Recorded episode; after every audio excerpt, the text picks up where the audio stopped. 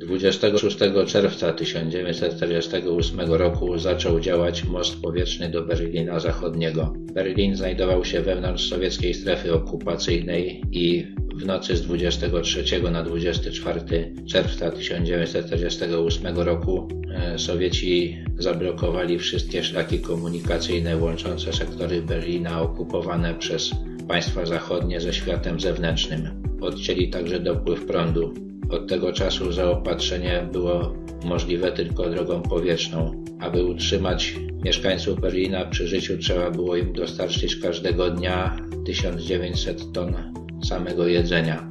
Okazało się, że lotnictwo transportowe Stanów Zjednoczonych i Wielkiej Brytanii jest w stanie takie zadanie wykonać.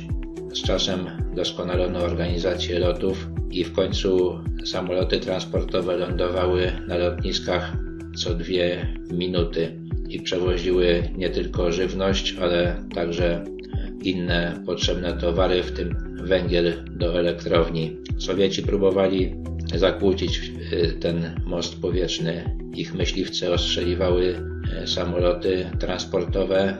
Były także one ostrzeliwane przez artylerię przeciwlotniczą, ale strzelano wyłącznie na postrach. 12 maja 1949 roku, gdy widać już było wyraźnie, że blokada jest nieskuteczna, została zniesiona. Do tego czasu lotnictwo brytyjskie i amerykańskie dostarczyło do Berlina Zachodniego ponad 2 miliony 300 tysięcy ton zaopatrzenia, w tym ponad 1 400 tysięcy ton węgla. Zginęło przy tym 31 pilotów amerykańskich i 41 brytyjskich.